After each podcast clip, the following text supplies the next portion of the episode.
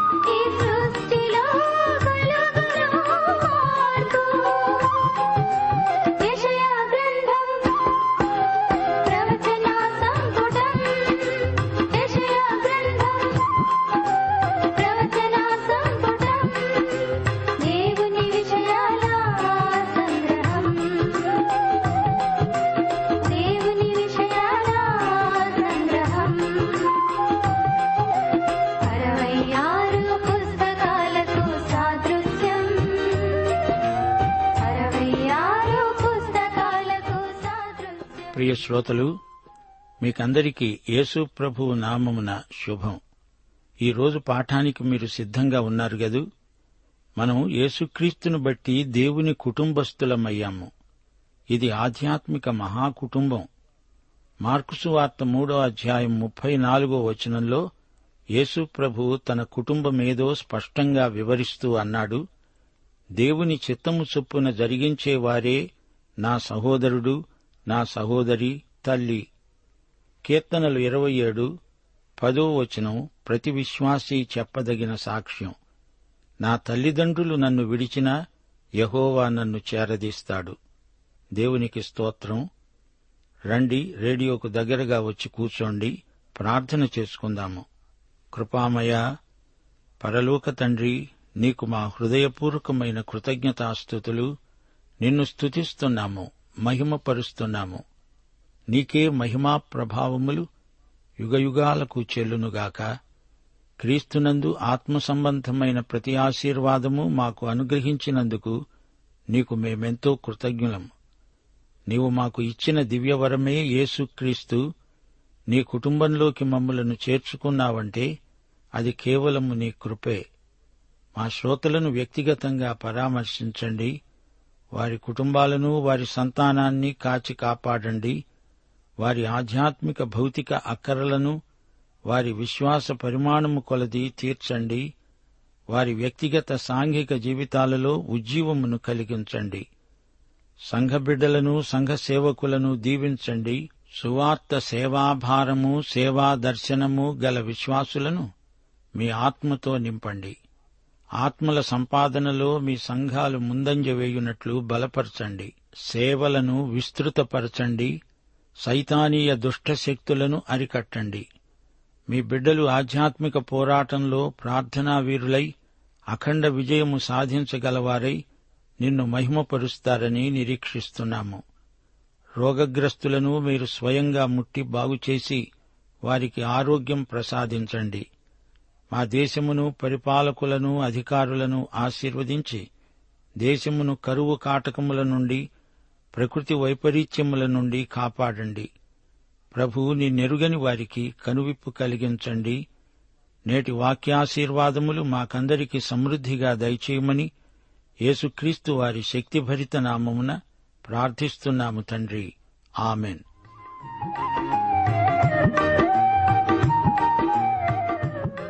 ప్రియ శ్రోతలారా ఈరోజు మనం యషయా గ్రంథం ఇరవై ఆరు ఇరవై ఏడు అధ్యాయాలు వినబోతున్నాము. ఈ అధ్యాయంలో కేంద్ర వచనం గుర్తించండి. మూడో వచనం. ఎవని మనస్సు నీ మీద ఆనుకుంటుందో వానిని నీవు పూర్ణ శాంతి గలవానిగా కాపాడతావు. ఏలయనగా అతడు నీ యందు విశ్వాసముంచి ఉన్నాడు. ఇదే సందేశం. ఇరవై ఆరు ఇరవై ఏడు అధ్యాయాలలో కొనసాగుతుంది. ఈ అధ్యాయం ఆ దినమున అనే మాటతో ఆరంభమవుతుంది. ఆయన రాజ్యం రాబోతోంది. అందులో దేవుని మహిమ కనిపిస్తుంది. మనకు మహోజ్వలమైన భవిష్యత్తు ఉంది. ఆ రాజ్యం మనకు వాగ్దానము చేయబడింది. శ్రమలలో ఉన్నవారికి ఈ రాజ్య వాగ్దానం గొప్ప నిరీక్షణ. ఇస్రాయేలు ప్రజ ఆ దినాన దేవుణ్ణి స్తుతిస్తారు. గర్విష్ఠులైన శత్రువులు కూలిపోయారు. దేవుని ప్రజలకు శాంతి సమాధానం. ఎరుషలేము నగరము నుండి విముక్త ప్రజలు పరిపాలిస్తారు. ఎరుషలేము గొప్ప బలమైన పట్టణమవుతుంది. మలినమై బలహీనమై శత్రువుల చేత త్రొక్కబడిన ఎరుషలేము మరల దుర్భేద్యమైన పట్టణంగా రూపొందింది. జాతీయంగా వీరి శ్రమలు అంతరించాయి. ఇందులో యూదులు చేసి సాధించిందేమీ లేదు. వీరు గర్భిణీ స్త్రీ వలె ప్రసవ వేదన పడి తీరా గాలిని కన్నట్లుగా అయింది. అయితే దేవుడే కృపతో వారిని శత్రువు బారి నుండి రక్షించాడు. ఇస్రాయేలు ప్రజలు ఆయన రాజ్య పరిపాలనా కాలమంతా దేవుణ్ణి ఎడతెగక స్తుతిస్తూ ఉంటారు. ప్రియశ్రోతలు సమాధాన రాజ్యం దేవుని రాజ్యం. ఈ రోజున మనమంతా దేవునితో సమాధానపడి ఉండాలి. యేసును నమ్మితే పాపాలు క్షమించబడతాయి. అప్పుడు అదే దేవునితో సమాధాన స్థితి. నీ పాపాలను దేవుడు ఇక జ్ఞాపకం చేసుకోడు. శిక్షావిధి నీకు ఉండదు. నీ హృదయంలో దేవుని శాంతి సమాధానాలు ఉంటాయి. నీవు మానసిక శాంతి కలిగి ప్రార్థన చేసుకోగలుగుతావు. అప్పుడు యషయా ఇరవై ఆరో అధ్యాయం మూడో వచనం నీకు వర్తిస్తుంది. నీ మనస్సు దేవుని యందు నిలిచి ఉంటుంది. దేవుని సమాధానము అంటే నీకు ఏ సమస్యలు ఉండవని కాదు సమస్యల మధ్య ఆయన కృప నీకు చాలును అనే అనుభూతి నీకు కలుగుతుంది. దేవుని వనరులు నీకు వశమవుతాయి. నీ హృదయాన్ని నీ మనస్సును ఆయనకు అప్పగించి చూడు అప్పుడు దేవుని సమాధానంతో నీవు నిండిపోతావు. శాంతి వాతావరణంలో ఉండిపోతావు. ఇప్పుడు యషయా గ్రంథం ఇరవై ఆరో అధ్యాయం వివరాలు వినండి. ఆ దినమున అంటే వెయ్యేండ్ల పాలనలో యూదా ప్రజలు ఈ కీర్తన పాడతారు. బలమైన పట్టణం ఒకటి మనకున్నది. కొత్త ఎరుషలేముకు ఈ పట్టణం ప్రతిఫలకం.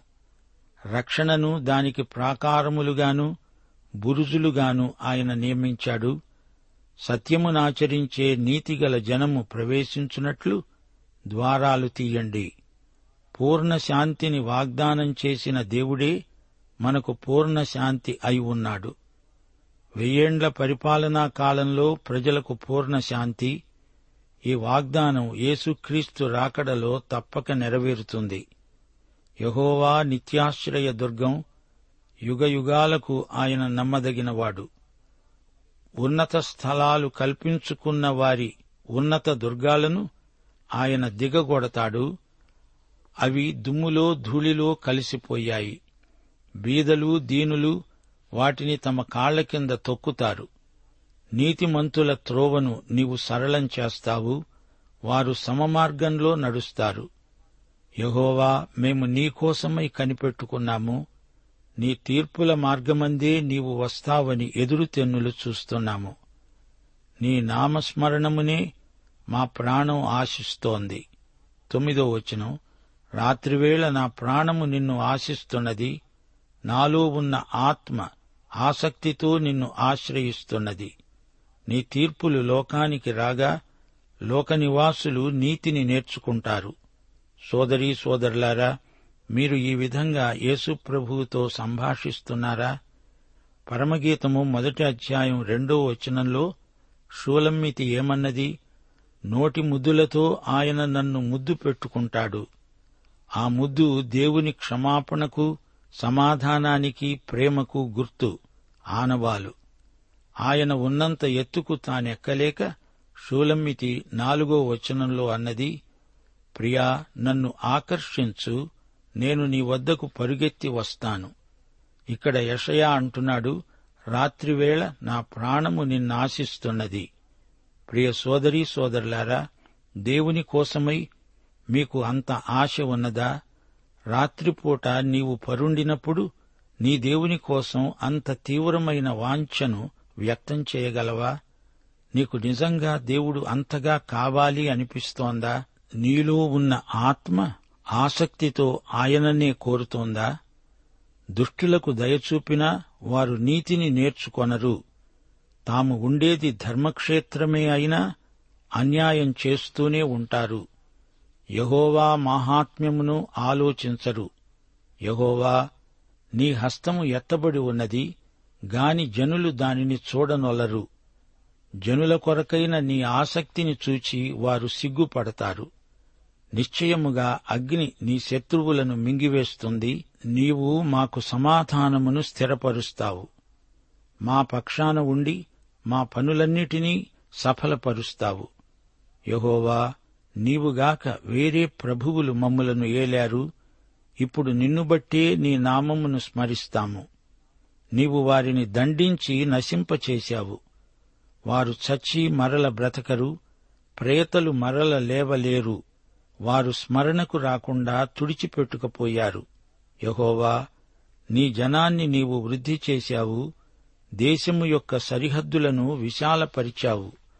పదహారో వచనం యహోవా శ్రమలో వారు నిన్ను తలంచుకున్నారు నీ శిక్ష వారి మీద పడినందున వారు విశేషముగా దీన ప్రార్థనలు చేశారు. ఇస్రాయేలు శేషిత ప్రజ ఆయనకు అట్టి ప్రార్థనలు చేశారు ఆ రోజులను గడ్డు దినాలను ఇప్పుడు జ్ఞాపకం చేసుకుంటున్నారు. పదిహేడో వచనం ప్రసూతి కాలము సమీపించగా గర్భవతి వేదన పడి కలిగిన వేదన చేత మొర్రపెట్టునట్లు మేము నీ సన్నిధిలో ఉన్నాము. మేము గర్భము ధరించి వేదన పడ్డాము గాలిని కన్నట్టు ఉన్నాము. మేము లోకములో రక్షణ కలుగ చేయలేదు లోకములో నివాసులు పుట్టలేదు మృతులైన నీవారు బ్రతుకుతారు వారి వారి శరీరములు సజీవములవుతాయి. మంటిలో పడి ఉన్న వారలారా మేల్కొని ఉత్సహించండి. నీ మంచు ప్రకాశమానమైన మంచు. భూమి తనలోని ప్రేతలను సజీవులనుగా చేస్తుంది. మహాశ్రమల కాలంలో ఇస్రాయేలు జాతి గర్భిణీ స్త్రీ వలనే ప్రసవ వేదన అనుభవిస్తుంది. వారి శ్రమ అంత తీవ్రమైనది. యషయా ప్రవచిస్తున్నాడు. కాలమనే సముద్రానికి అవతలి వైపు నుండి ప్రవక్త మాట్లాడుతున్నాడు. ఇస్రాయేలు అంత ప్రసవ వేదన పడి చివరికి గాలిని కన్నట్టే అయింది. శ్రమలెన్ని వచ్చినా వారికి పశ్చాత్తాపం కలగటం లేదు. వారు పరలోక దేవుణ్ణి తోలనాడుతూనే ఉన్నారు. అలాగే శ్రమలనుభవించే వారికి శ్రమల మూలంగా మంచి ఫలితాలొస్తాయి. లేదా వారి వైఖరి సరిగా ఉండకపోతే ప్రసవ వేదన పడి పడి చివరికి గాలిని కన్నట్లే అవుతుంది. యషయా రాబోయే వెయ్యేండ్ల పరిపాలనను గురించి ప్రవచనం పలుకుతున్నాడు. ఇప్పుడే మనం ఆ సువర్ణ యుగం కోసం సిద్ధపడదాము. నా జనమా ఇదిగో వారి దోషమును బట్టి భూనివాసులను శిక్షించడానికి యహోవా తన నివాసములో నుండి వెడలి వస్తున్నాడు.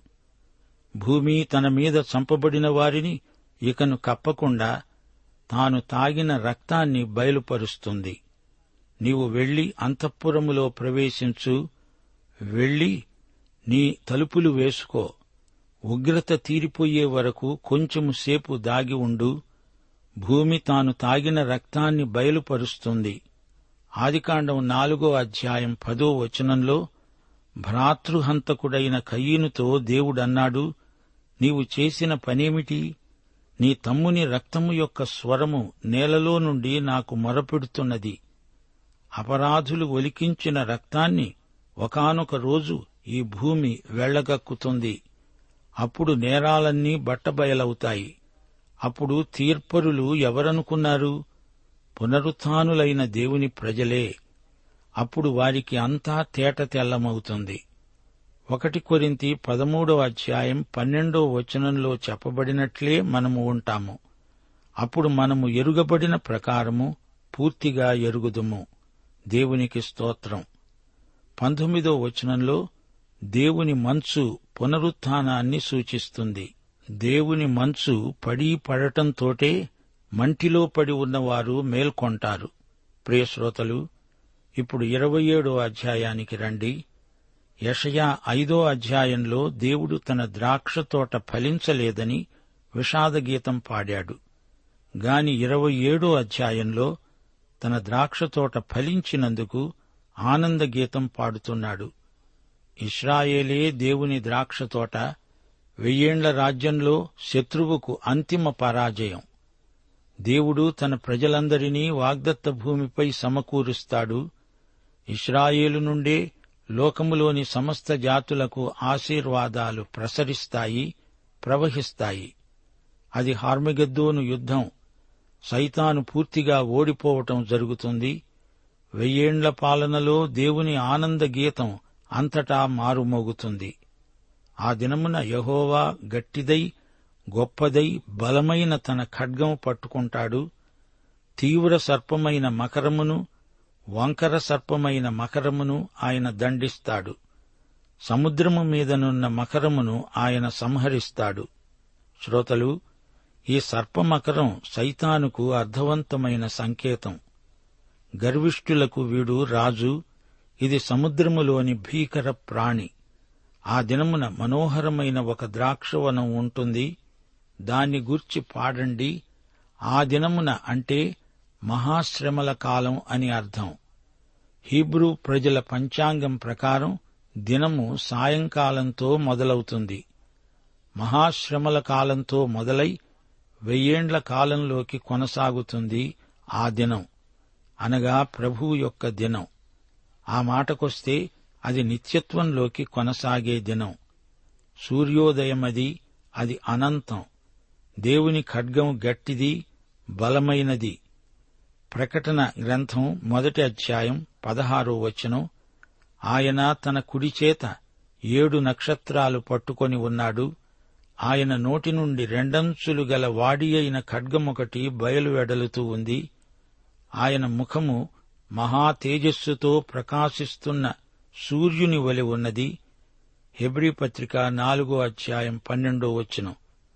దేవుని వాక్యము సజీవమై బలము గలదై రెండంచులు గల ఎటువంటి ఖడ్గము కంటెను వాడిగా నుండి ప్రాణాత్మలను కీళ్ళను మూలుగను విభజించునంత మట్టుకు దూరుతూ హృదయము యొక్క తలంపులను ఆలోచనలను శోధిస్తున్నది. ఈ వాక్యమే ఆయన నోట వెలువడినప్పుడు ఈ సృష్టి యావత్తు ఉనికిలోకి వచ్చింది. ఈ వాక్య ఖడ్గంతో ఆయన మకరాన్ని అనగా సైతానును జయిస్తాడు సంహరిస్తాడు. ప్రకటన గ్రంథం ఇరవయో అధ్యాయం ఒకటి నుండి మూడో వచనం వరకు ఆయన ఆది సర్పమును ఆ ఘట సర్పమును అపవాదిని సైతానును పట్టుకొని వెయ్యి సంవత్సరాలు వాణ్ణి బంధించి అగాధములో పడవేస్తాడు. ఆ వెయ్యి సంవత్సరాలు గడిచే వరకు ఇక జనములను మోసపరచకుండా అగాధమును మూసి దానికి ముద్ర వేశాడు. ప్రకటన పన్నెండో అధ్యాయం తొమ్మిదో వచనం సర్వలోకమును మోసపుచ్చుతూ అపవాది అని సైతాను అని పేరుగల ఆది సర్పమైన ఆ మహాఘట సర్పము పడదోయబడింది. అది భూమి మీద పడదోయబడింది. దాని దూతలు దానితో కూడా పడద్రోయబడ్డారు. యోబు గ్రంథం పద్నాలుగో అధ్యాయం పదిహేనో వచనం. దాని గట్టి పొలుసులు దానికి అతిశయాస్పదము. ఎవరునూ తీయలేని ముద్ర చేత అవి సంతన చేయబడి ఉన్నవి. ఎన్ని పొలుసులున్నా వాడు దేవుని తీర్పును తప్పించుకోజాలడు. వంకర సర్పం అంటే వంపులు తిరుగుతూ ప్రవహించే టైగ్రిస్ నది. అది అషూరు రాజు అతిశయం. బబులోను కూడా అదే విధంగా గర్వించింది. సముద్రములోని మహాప్రాణి నైలు నదిని సూచిస్తుంది. ఈజిప్టుకు గర్వం ఎక్కువ దేవుడు వీరికి గర్వభంగం చేస్తాడని ప్రవచనం. ఈ రాజ్యాల వెనుక ఉండి చక్రం తిప్పేది సైతానే అని మా శ్రోతలు గ్రహించాలి. యషయా గ్రంథం ఇరవై ఏడో అధ్యాయం రెండో వచనం. దేవుని ప్రజలు మనోహరమైన ఒక ద్రాక్షవనం లాంటివారు దానిని గూర్చిన పాట ఇది. పాడండి అంటున్నాడు దేవుడు. వెయ్యేండ్ల పరిపాలనా కాలంలో అందరూ పాడతారు. యహోవా అనే నేను ఆ ద్రాక్షవనానికి కాపు చేస్తున్నాను. ప్రతి నిమిషమున నేను దానికి నీరు కడుతున్నాను. ఎవడూ దాని మీదికి రాకుండునట్లు దివారాత్రము దాన్ని కాపాడుతున్నాను. అందులోకి శత్రువు ప్రవేశించటానికి వీల్లేదు. ఇస్రాయేలును ఆయన విడువడు ఎడబాయడు. నా యందు క్రోధము లేదు. నీ యందు గచ్చపొదలు బలురక్కసి చెట్లు ఉంటే యుద్ధ ప్రాతిపదికపై నేను ఒడిగా అందులో జొచ్చి వాటిని కాల్చివేస్తాను ఐదో వచనం ఈలాగున జరుగుకుండునట్లు జనులు నన్ను ఆశ్రయించాలి. వారు నాతో సమాధానపడాలి. దేవుడు ఎంతో కనికరము గలవాడు. ఆయన కృపాసంపన్నుడు. దేవుని కృపే మనకు ఇహపరములలో రక్ష. గమనించండి పాపం విషయంలో మానవుడు కాదు దేవుడే మనతో సమాధానపడ్డాడు. రోమాపత్రిక ఐదో అధ్యాయం మొదటి వచనం మన ప్రభు అయిన యేసుక్రీస్తు ద్వారా దేవునితో సమాధానము కలిగి ఉందాము.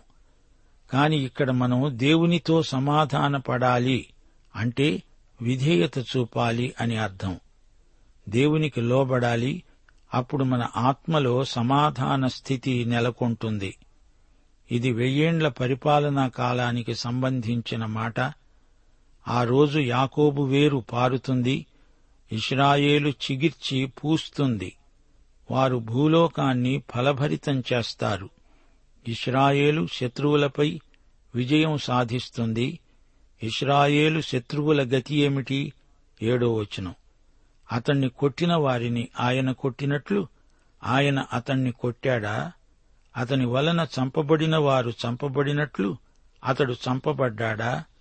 క్రమశిక్ష అప్పుడప్పుడు శిక్ష కంటే తీవ్రమైనది.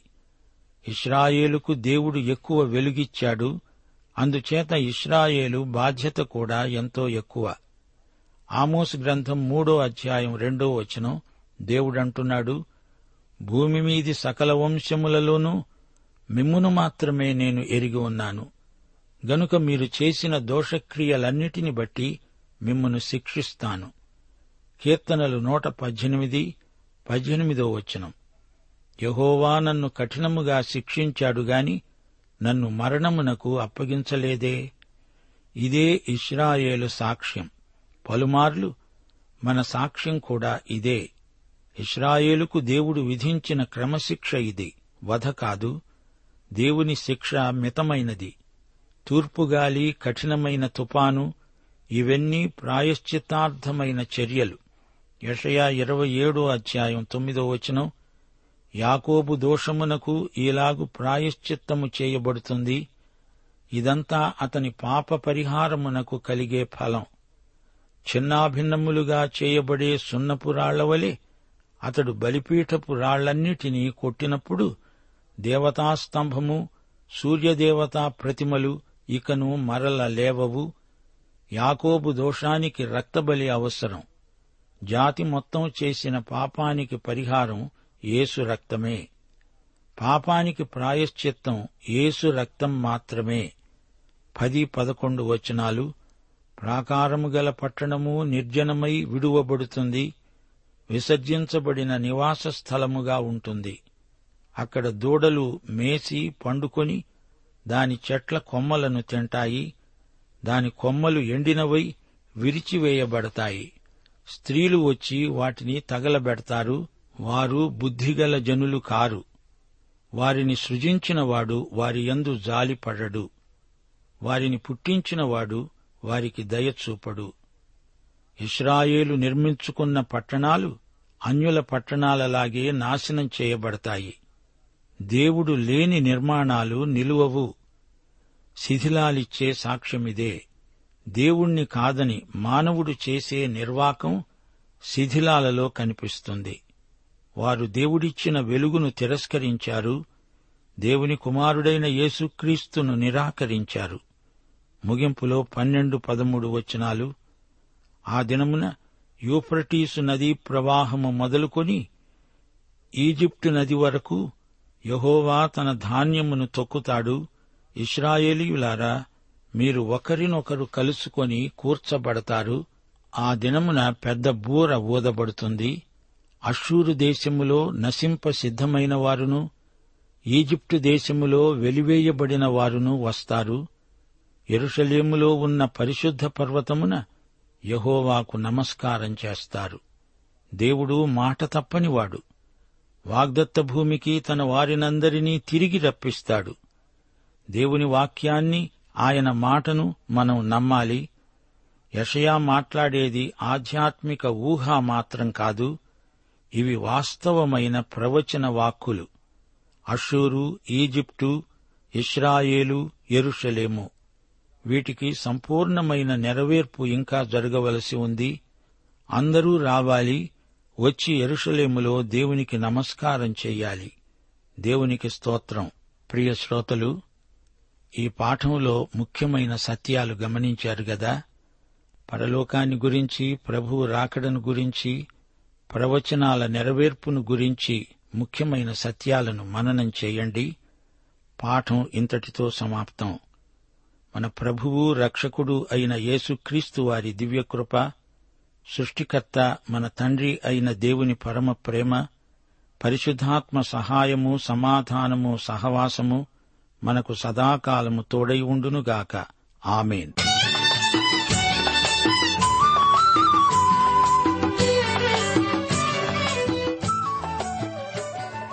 ప్రేమధార బైబిల్ అధ్యయన కార్యక్రమంలో మీరింతవరకు ఏషియా గ్రంథ వర్తమానాలు వింటూ ఉన్నారు. ఈ గ్రంథ ధ్యానాలు మీ అనుదిన ఆత్మీయ జీవితాన్ని మరింత శక్తితో ధైర్యంతో సహనంతో కొనసాగించడానికి సహాయపడగలవని భావిస్తున్నాం. ప్రస్తుతం మీరు వింటున్న ఏషియా గ్రంథ ధ్యానాలపై గొప్ప రక్షణ అనే పుస్తకాన్ని సిద్ధం చేస్తున్నాం. గొప్ప రక్షణ అనే ఈ పుస్తకాన్ని పొందగోరేవారు ఈ రోజే మాకు వ్రాసి లేదా ఫోన్ చేసి మీ పేరు నమోదు చేయించుకోవచ్చు. మా address Premadhara Trans World Radio India తపాలా సంచి నాలుగు సికింద్రాబాద్ ఐదు సున్నా సున్నా సున్నా ఒకటి ఏడు. మా సెల్ ఫోన్ నంబర్లు తొమ్మిది మూడు తొమ్మిది తొమ్మిది తొమ్మిది ఐదు రెండు ఐదు ఏడు సున్నా. మరొక నంబర్ తొమ్మిది మూడు తొమ్మిది తొమ్మిది తొమ్మిది ఐదు రెండు ఐదు ఎనిమిది సున్నా. మా email ID Telugu TTB at radio eight eight two dot com. నూతన జీవితం కోరుము ప్రతిదినం. నూతన జీవితం కోరుము ప్రతిదినం. మారిన మన జీవితం సమ్మతము. మారిన మన జీవితమే యేసుకు సమ్మతము. యేసుకు సమ్మతము. నూతన జీవితం కోరుము ప్రతిదినం. నూతన జీవితం కోరుము ప్రతిదినం.